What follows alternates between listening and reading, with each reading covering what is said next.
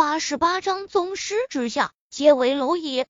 爷爷姨父，你们这是做什么？陈飞宇打断我的腿，难道就这么算了？程迅大怒道：“小王八蛋，你算什么东西？还想找陈先生报复？”程仲愤怒冲过去，一脚把程迅踹倒在地上，同时额头冷汗滚滚流下，心里差点把程迅骂死。妈的！就连涂延博和赵悠然那等高高在上的大人物，陈先生都是说杀就了。别说是打断你一条腿，就算把你杀了，老子也没办法给你报仇。程迅被打懵逼了，连话都说不出来。司徒纯看向程迅，暗中叹了口气，得罪了陈先生，这条腿算是白断了。程仲立马转身。再度向陈飞宇鞠躬道：“陈先生，熏儿是我孙子，是我管教无方，我回去一定好好教训他，还请陈先生原谅他这一次。”陈飞宇冷冷注视着他，程仲只觉浑身发寒，额头冷汗直冒。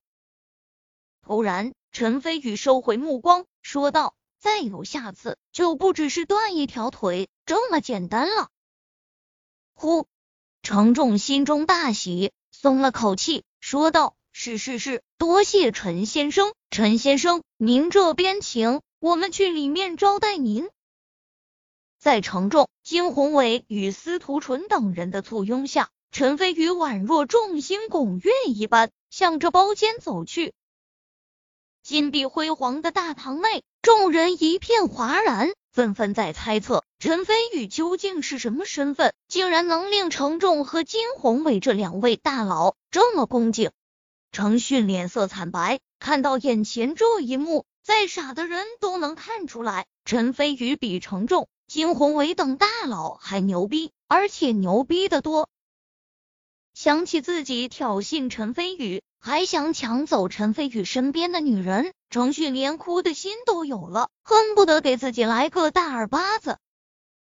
林雨佳和周若华两女又是惊喜又是自豪，自己的男人果然是天底下最厉害的，就连程仲和金宏伟这样的牛人，在自己男人面前也得俯首帖耳。看着周围因为陈飞宇而震惊石化的众人，两女与有容焉微微昂起头。眼神绽放出莫名的神采，秦淡雅神色震惊，自嘲一声，喃喃道：“原来这就是你的底牌，比安和氏和永锦氏地下世界大佬还要超然的存在，难怪你说我是井底之蛙。和你比起来，我的确是太自以为是，眼光太狭窄了。陈飞宇，你到底是什么人？”这里面最震惊的就属司徒影。他先前已经听外公说过，陈先生的光辉事迹，无论是和涂延柏决战时的一剑斩通幽，还是强势威迫赵悠然，逼得赵悠然俯首认输的强大，每一件事都令司徒影的一颗少女心怦然心动。现在得知自己憧憬的大英雄陈先生，竟然就是夺走自己初吻的陈飞宇，司徒影震惊的同时。内心还有些惊喜甜蜜。突然，陈飞宇快走包间时，突然想起来什么，转身向姬女走来。司徒影呼吸顿时急促起来，又是期待又是紧张的想到：他，他是来找我的吗？在众目睽睽下，陈飞宇来到林雨佳的身前，握住她的手，笑道：“走，跟我一起。”林雨佳又惊又喜，看了程仲等人一眼，犹豫道：“雨哥哥，还是不要了。他们找你应该有正事要谈。”傻丫头，我来这里的主要目的就是为了陪你。陈飞宇不由分说，霸道的拉着林雨佳就向包间走去。程仲等人人老成精，看得出来陈飞宇很在意林雨佳，纷纷神态恭敬的问好。林雨佳感觉自己幸福的快要晕过去了，甜蜜一笑，主动挽住了陈飞宇的胳膊。真是个傻的可爱的丫头。陈飞宇拍了拍林雨佳的手，嘴角翘起温纯的笑意。周若华和司徒影内心一阵失落，眼中满是羡慕。包房内，陈飞宇自然而然坐在了首座，林雨佳坐在了他的身旁，赤练站在陈飞宇的身后，十分的乖巧，一点都看不出来。正是他刚刚凶狠的踢断了朴俊星与程迅的腿。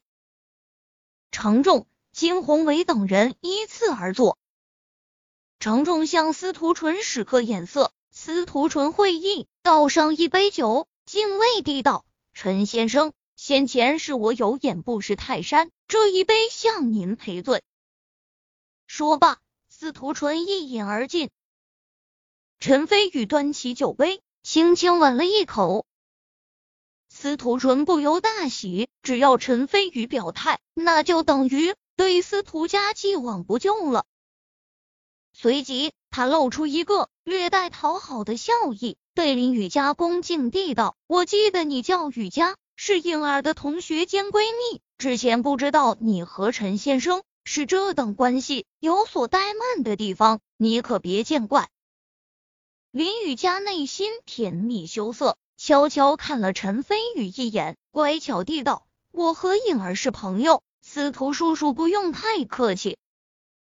司徒纯哈哈笑了起来，内心却是一阵遗憾。要是颖儿先认识陈先生，和陈先生成为情侣的话，那对司徒家以后的发展绝对是有百利而无一害。唉，现在说什么都晚了，可惜，可惜。随后，程仲等人觥筹交错，纷纷向陈飞宇敬酒。林雨佳坐在一旁，内心充满了甜蜜自豪。程仲喝了一杯酒，突然正色说道：“陈先生，蒋天虎已经做好了安排，明天晚上八点，还是在望江楼，我们几个人会恭候陈先生的大驾。”明天晚上八点，陈飞宇微微思索下，明天去医院给小老婆的母亲治完病后。应该还能来得及，便点头答应下来。林雨佳眨着好奇的眼睛，隐隐约约觉得明晚八点的望江楼会有大事发生。接下来，他们便开始爽快的喝起酒来。陈飞宇酒量惊人，几乎酒到杯干，让程仲等人啧舌不已。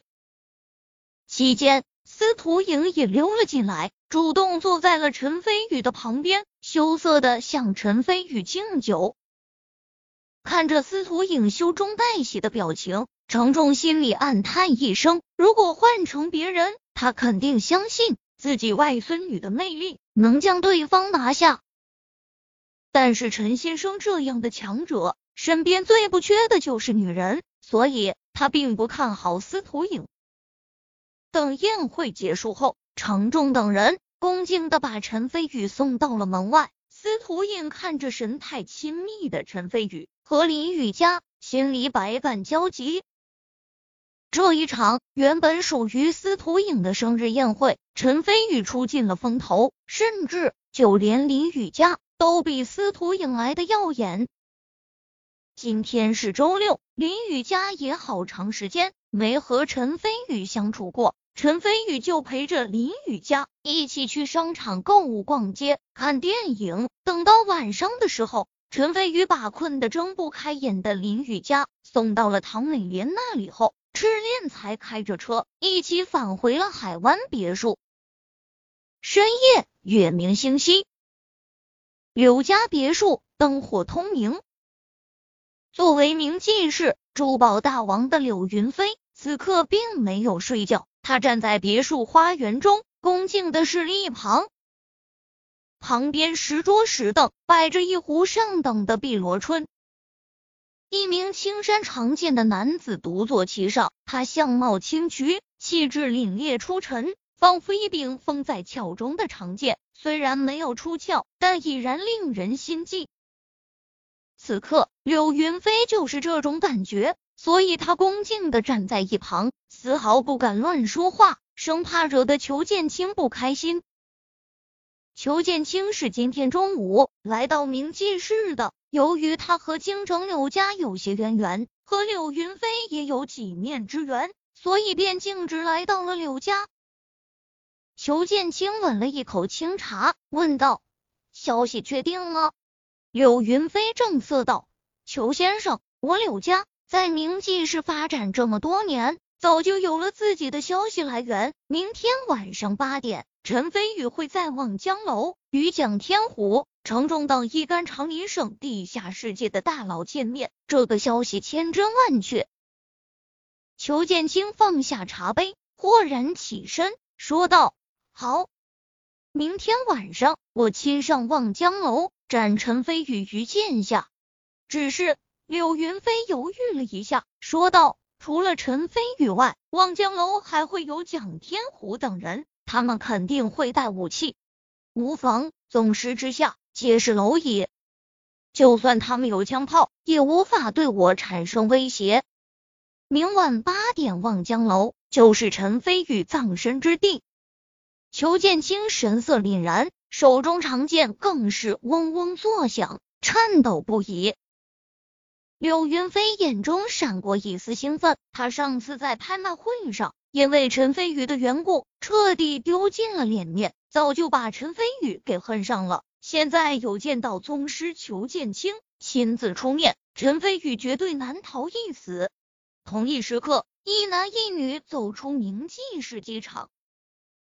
男的已至中年，但是一身英伦贵族范，反而让他更显成熟魅力。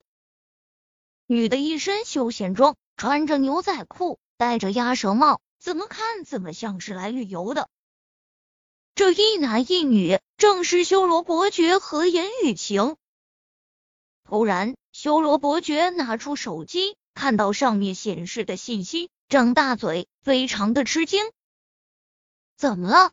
严雨晴好奇问道：“修罗伯爵收敛情绪，严肃道：‘刚刚得到情报，数日前陈飞宇杀死涂延柏，明晚八点，陈飞宇会出现在望江楼，而裘剑清为了给涂延柏报仇，也有极大概率会前往。这下有好戏看了。’严雨晴一惊，随即兴奋的道：‘传说裘剑清剑法通神。’”已经到了宗师境界，看来这回真的来对的。